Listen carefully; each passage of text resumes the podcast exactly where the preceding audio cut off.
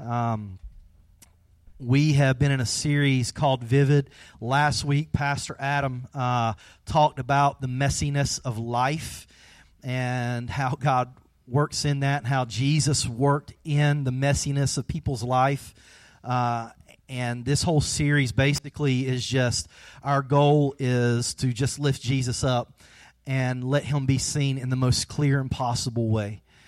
And I think that uh, when we do that, as well, he, Jesus said, He says, "When I'm lifted up, I'll draw all men unto me." You know, I love church. I, man, my dad was a pastor. I, have grown up in church, but church cannot save me. It's only by the power and the blood of Jesus that I am cleansed and washed, and so it's only through Jesus that that we find that redemption of our sins. And so this morning, that's that's what we're about. We want you to see Jesus uh, in a, in a in a vivid way. Now, uh, I have to ask you this, and, and I know I may, um, I've talked about this before, but how many of you guys, um, you have to be careful with how competitive your family gets with stuff? I'm trying to, okay, I'm, uh, yeah, see, I'm not alone here this morning. Okay, our family, our family gets competitive with, with games sometimes. Um, Monopoly, we've had to go through like family counseling and stuff now. Um, seriously, I mean, it's like, man, we've, we, I, I, think it was like Christmas. Somebody said, let's play Monopoly. And like four people said, no, no, you know, and I miss Monopoly, you know, but I'm not good at it. See, Raina's good at it. Raina, Raina's my wife and, and she is good. She, she wins stuff. She just wins all this stuff, you know, and I'm losing. And, and what my mission is at that point is when I see that I'm losing is to make her winning so miserable that she doesn't want to win.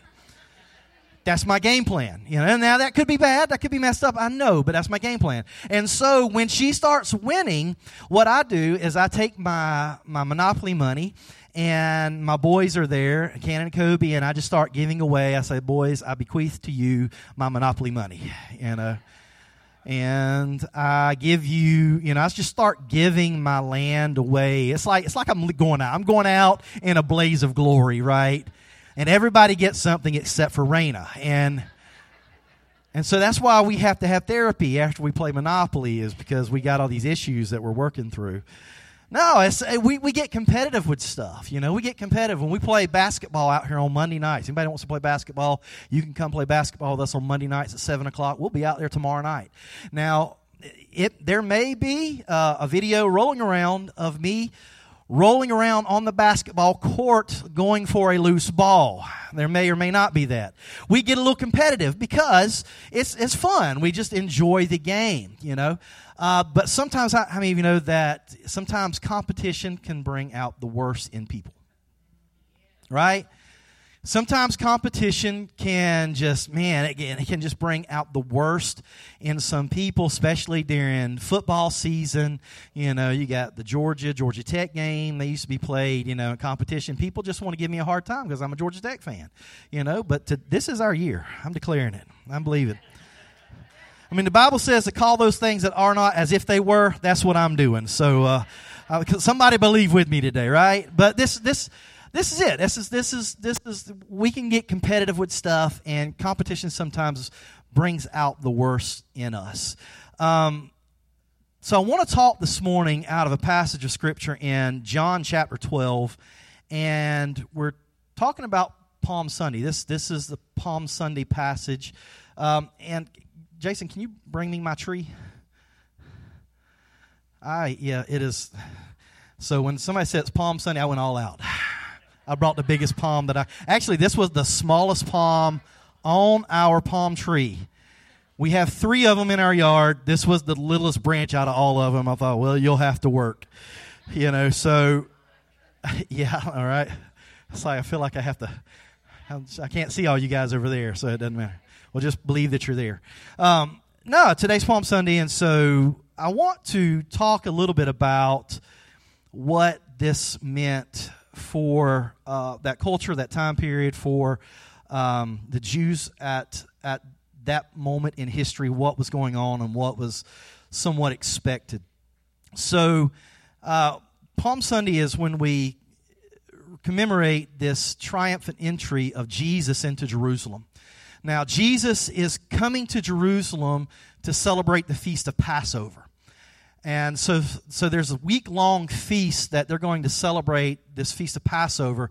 And Jesus is coming in from Bethany, uh, and he's, he's coming along this road. He's coming up on the east side of Jerusalem, and he's entering with his disciples to come in to celebrate Passover. Um, now, there's a lot of people coming to celebrate Passover. They're coming to Jerusalem because this is one of those feasts where uh, one of the most important feasts that they're going to celebrate. And so it's a big deal. This is a big deal for them. Now, the palm branch for them, the palm frond for them, uh, it was a national symbol. And so uh, we have evidence that they've the palm frond was on coins that they used. Uh, you would you'd find these depictions of the palm frond on these coins. And so it's a national symbol, almost in a sense of like on the 4th of July when we have our parade and we're waving American flags, you know, and we're singing God Bless America and all that kind of stuff, you know, that's kind of that national fervor, you know. In, in a sense, that was kind of what this was. It, it was a national symbol for them.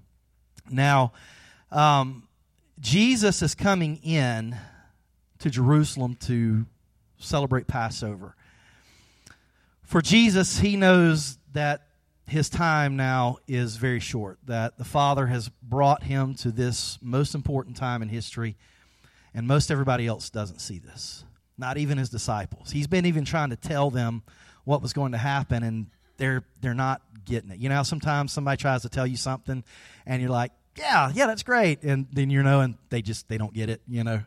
Uh, sometimes people try to give me instructions. They're like, Ryan, don't, he doesn't get it. And, and, and so I, I think that's kind of it right there. You know, Jesus has tried to tell them, this, I've got to give my life up. This is coming. But what you're going to see from this point on throughout the rest of this week that we see, uh, what's called Holy Week, is that when you get to Friday, there's a lot of people who are somewhat confused and they're distraught. They're in dis- disarray. Uh, some just kind of run and hide. And um, there's a lot that happens in this week. So I want us to read this, uh, this story, and I'm going to see if I can move my tree a little bit here so I can get to my, my Bible. Actually, just can I read it up there? There we go. Just read it up there. The next day, the large crowd uh, had come to the feast, heard that Jesus was coming to Jerusalem. So they took branches of palm trees and went out to meet him, crying, Hosanna. Uh, this was a, a, word that means uh, save me, or please save me, or rescue, rescue us. Save me or rescue us. It was kind of this, this idea hey, we need you to come and do something, bring rescue. And who do they need to be rescued from? They need to be rescued from the Roman Empire because the Romans are the superpower. They have this massive empire, and Israel is a tiny province in this massive empire controlled by Caesar. And so Caesar, uh, he rules with an iron fist. Uh, he keeps the peace of Rome. Maybe you've heard it called the Pax Romana, is called the peace of Rome. Um, and he keeps the peace with an iron fist. He keeps the peace by having very pointy swords and spears pointed at people and saying, stay in your place, right? Or else we'll take you out of this world, okay? Uh, so that was kind of how they kept the peace. They said either you played by our rules or we'll just take you out of the game totally. And so they took palm branch branches from palm trees and they went out to meet him crying Hosanna blessed is he who comes in the name of the Lord even the king of Israel and Jesus found a young donkey and sat on it, just as it is written Fear not, daughter of Zion. Behold, your king is coming, sitting on a donkey's colt. His disciples did not understand these things at first. Once again, there we go. He had been trying to explain it to them, but they're not getting it. But they finally, it clicks with them. They didn't understand these things at first, but when Jesus was glorified, and when they remembered that these things had been written about him and he had he, and had been done to him. Next verse. The crowd that had been with him when he called Lazarus out of the tomb and raised him up from the dead continued to bear witness. All these people had watched him raise Lazarus from the dead, and so they were following him. All right? And the reason why the crowd went to meet him was that they heard uh, what they, they had heard that he had, he had done was this, this sign. And so they're following Jesus. They're, they're coming from Bethany with him. There's this, this crowd of people that are just joining with him. Next verse. And so the Pharisees said to one another, You see that you are gaining nothing. Look, the world has gone after him. And you kind of see a, a glimpse into their head. And, and what they're worried about is they're worried about losing their power and their control. There's a system that they live in and they operate in. And they're worried about losing their power and their control. And they said, listen, if, if, if we let this continue, and you'll find another place in John where they say, if we let Jesus continue to do this, we got to kill him. So they start making plans. If we let him keep going on like this, the Romans will come take away our place. What is the place? The place is the temple. They'll come take away our place and our nation. And so they made up a plan that Jesus had to die. It was better that Jesus died than the Romans came in and wiped out the rest of Jerusalem and destroyed the temple. But that would happen anyways in 70 AD. If you go read in history, that's exactly what the Romans did. They came in and they wiped out the place and destroyed the temple. And so we see that Jesus is coming in to Jerusalem on the east side. He's got these people who are there with him, and they are waving these palm branches. Now, this is a very long palm branch, so if you go to sleep, I can slap you with my palm branch. So stay awake, all right? I got you. No, they. sorry, that was my that was my squirrel moment. Okay. So so they were waving this palm these palm branches, and they, they laid them down. They laid them down on the road, laid their cloaks down, as Pastor Trent said, that Jesus could come riding in. And and what why are they doing this? They're doing this because when Jesus gets on this donkey and he becomes he comes riding in, there's something that starts clicking with them that they begin to remember this prophecy of Zechariah. And so, can we read Zechariah? Can you put that up there? That Zechariah, chapter uh, chapter nine, verse nine says, "Rejoice greatly, O daughter of Zion! Shout aloud." O daughter of Jerusalem, behold, your king is coming to you, righteous and having salvation is he, humble and mounted on a donkey, on a colt, on the foal of a donkey. And so there's this prophecy about the Messiah that's going to come, and he's going to bring salvation. And it starts clicking hey, this is it. This is that moment. But see, the thing about it is this that they're expecting salvation one way and Jesus is bringing it in another. And they're not getting it. See, it's, it's one thing when you expect one thing, but you get something else. And, and so they've, they laid these palm branches down. Now, the, the palm branch, the palm frond, was also a sign of uh, a group of people, a group of Jews at that time called the Zealots. The Zealots were uh, a group of Jews who uh, they, uh, they thought that they were going to basically take back over. They were going to use force to drive out the Romans, and they were going to set Israel back up as, as a national power. And so they were going to do that with swords and spears and, and clubs and knives, and they were going to take it back by force. And so that was kind of that this zealot mentality. And the palm frond was actually a symbol of theirs as well. And so for what the people were doing with Jesus, him getting on this donkey, and what he was proclaiming was this there is a new king in town. This is it. He says, This is it. Behold, your king is coming to you, righteous and having salvation, humble and mounted on a donkey. And they're, they're, ah, oh, this is it. Jesus is the king. And Jesus is the king. But he's not going to come and bring rescue like they think he is. See, they think that he's going to come in and he's going to start this rebellion to push the Romans out. But the end of the week, Jesus would be hanging on a Roman cross. And so things aren't working or not going to work like they think it should, but it's actually right in God's plan. Because we find in Isaiah, it, the Word of God says it was God's good will to crush him. And that sounds harsh. but it was good for us. Because him being crushed mean that I didn't. Him giving up his life mean that I didn't. Him being rejected and mocked and spat upon mean that I didn't. And so what Jesus did for us, his death meant that we could have life. And that's what they just didn't They thought in a very political term and political thoughts during that time as they're waving these branches. And, and you know what? I get it. I'd have been caught up in that as well. Bring salvation. That's it. Kick out the Romans. Now, see, at the same time that Jesus was coming in, it's very possible that another man had another procession that was coming in on the other side of Jerusalem. Pontius Pilate would have possibly entered Jerusalem at the same time as Jesus. Beginning of the week, the beginning of Passover, He'd been coming in and he didn't live in Jerusalem, although he was this governor. He didn't live in Jerusalem. He actually lived in a place called Caesarea by the sea.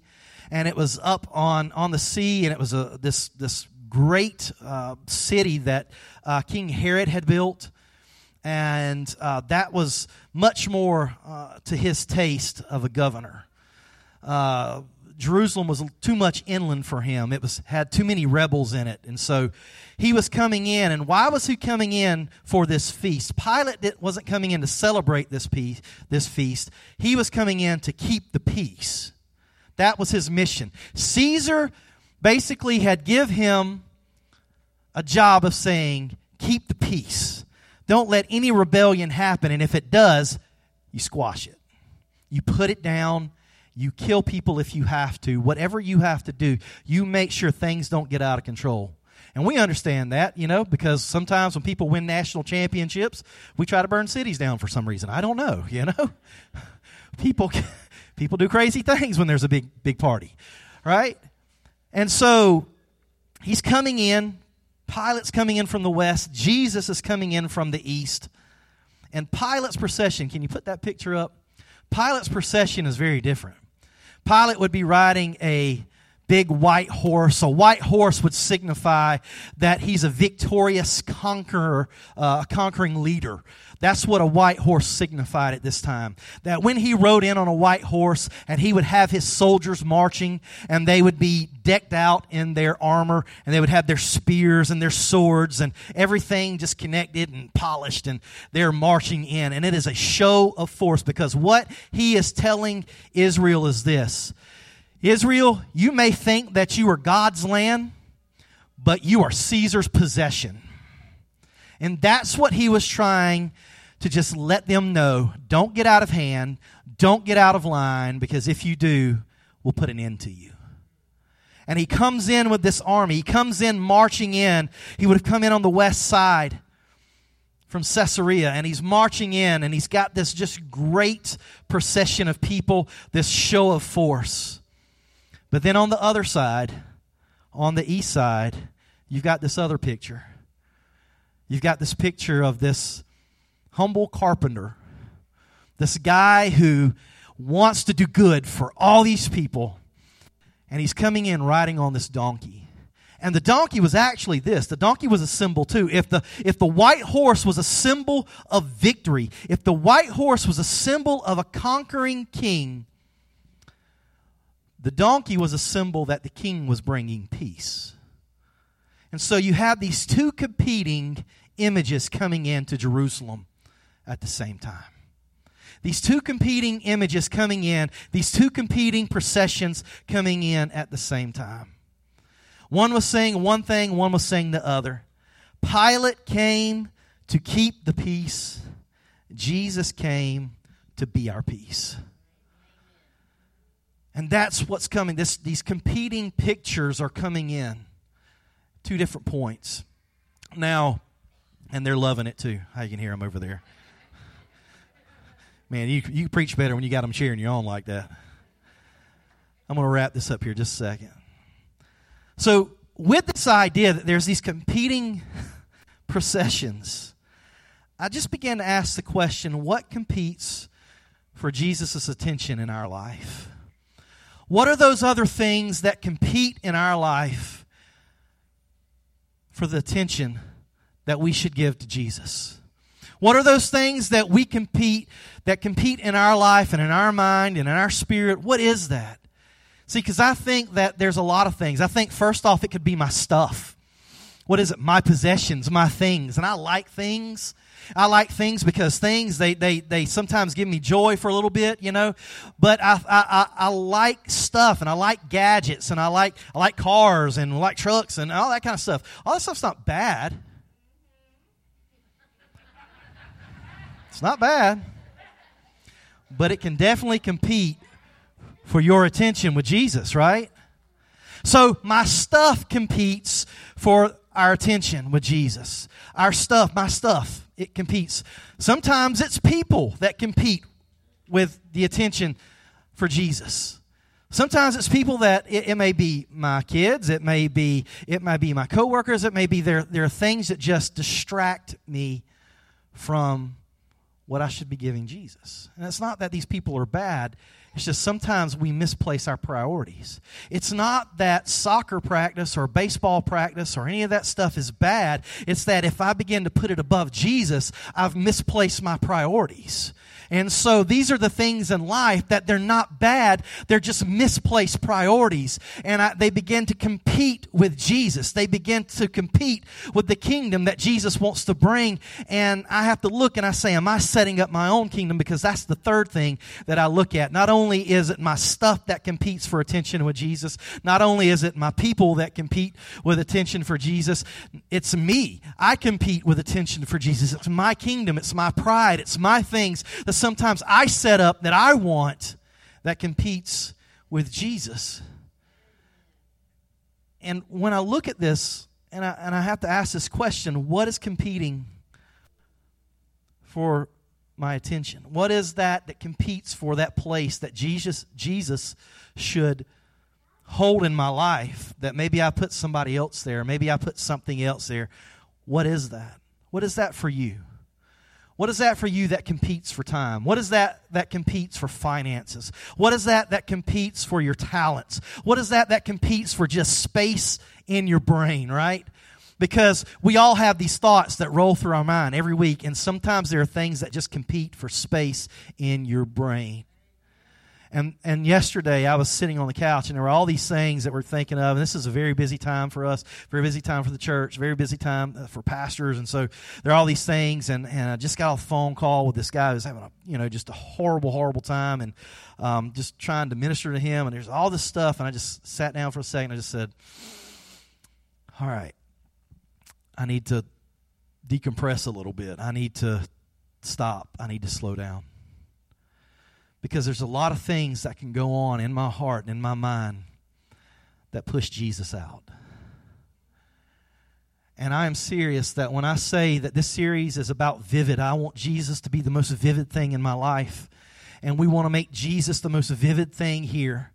That we want to lift Jesus up, and it's great that we can do a bunch of other stuff today, and that's awesome. We're going to have a good time, we're going to have fun. But Jesus is the most important thing. Jesus being lifted up and finding the place in my heart and being the king of my heart and the king of my life, that is the most important thing that I can ever have happen. And so when we look at these two opposing parades coming in and the competition, who gets your attention? Does Jesus get your attention or is it everything else? See, there are many things that will compete with Jesus but nothing will ever compare to Jesus. There are a lot of things that will compete with Jesus, but nothing will ever compare to Jesus, guys. I'm going to ask someone to come play. See, this morning, I just want us to take stock of where we're at. So, just for a few minutes, I want you to bow your head. And I want you to start asking yourself right now what competes for Jesus? What competes with Jesus in my life?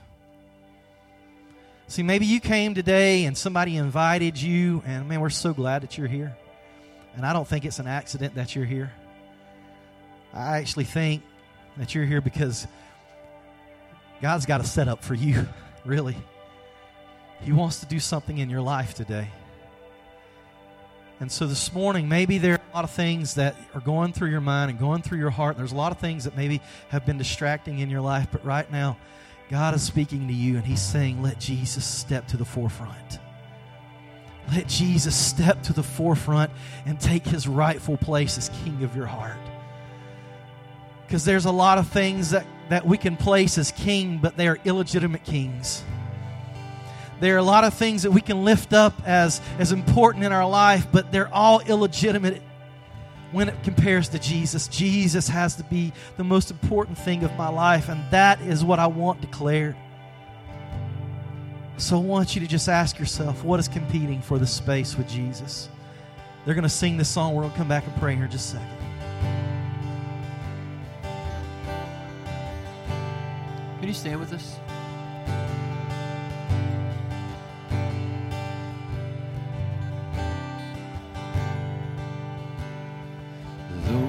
Sorrows and in my sin.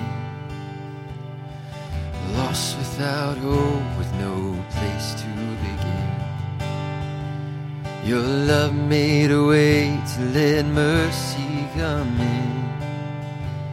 When death was arrested and my life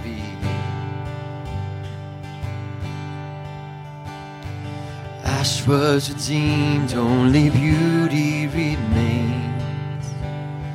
And my orphan heart was given a name. And my mourning grew quiet, my feet rose to dance. When death was arrested my life began. Oh, your grace so free washes over me.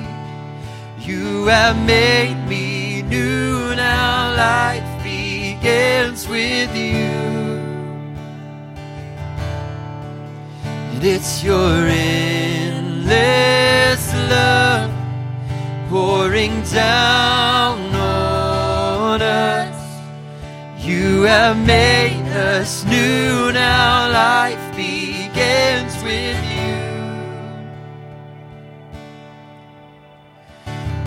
from my chains, I'm a prisoner no more. And my shame was a ransom he faithfully bore. And he canceled my debt and he called me his friend. When death was arrested, my life began. Oh, your grace so free washes over me. You have made me new now. Life begins with you. And it's your endless love pouring down on us. You have made us new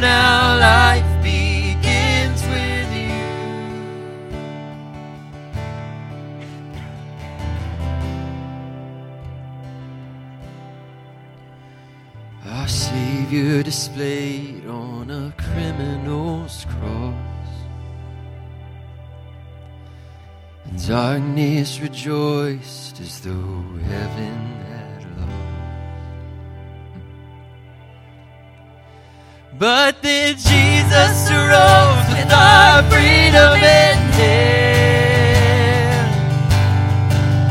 That's when death was arrested and my life began. Oh, your grace so free washes over me. You have made me new now. Life begins with you. It's your endless love pouring down on made us new now. Life begins with you. Oh, we're free, free forever we're free. Come join the song of all the redeemed. Yes, we're free, free, forever, amen. When death was arrested and my life began. Oh, we're free, free, forever we're free. Come join the song of all the redeemed. Yes, we're free, free, forever, amen. When death was arrested and my life began. When death was arrested and my life began. When death was arrested and my life began. Come on. Come on. Get lift up a praise him. Come on. We bless your name. We bless your name. We bless your name. Now, Lord, we come to you and we repent of anything that we've allowed to compete with you. We repent of anything that we've allowed to take your proper place. We pray, Father, that you would forgive us and draw us close. And we know that you are, and we know that you will. You said that you would. And so, Lord, you meet us here right now. And Lord, you focus our attention on you. Lord, because you are the author and the perfecter and the finisher of our faith. And so, Lord, this morning we come and we, we declare that you are our King. We declare that you are the King to bring salvation. You're the King to bring healing and wholeness. And Lord, you, you don't have to check with us about how you're going to do it. You have a plan, you have a way, and your way will succeed. And nobody, no empire, no king, nobody can stop it. And so, Lord, today we come and we declare that you are our King. We declare our allegiance to you, our heart belongs to you. We focus our life to you in Jesus' name. Amen. Amen.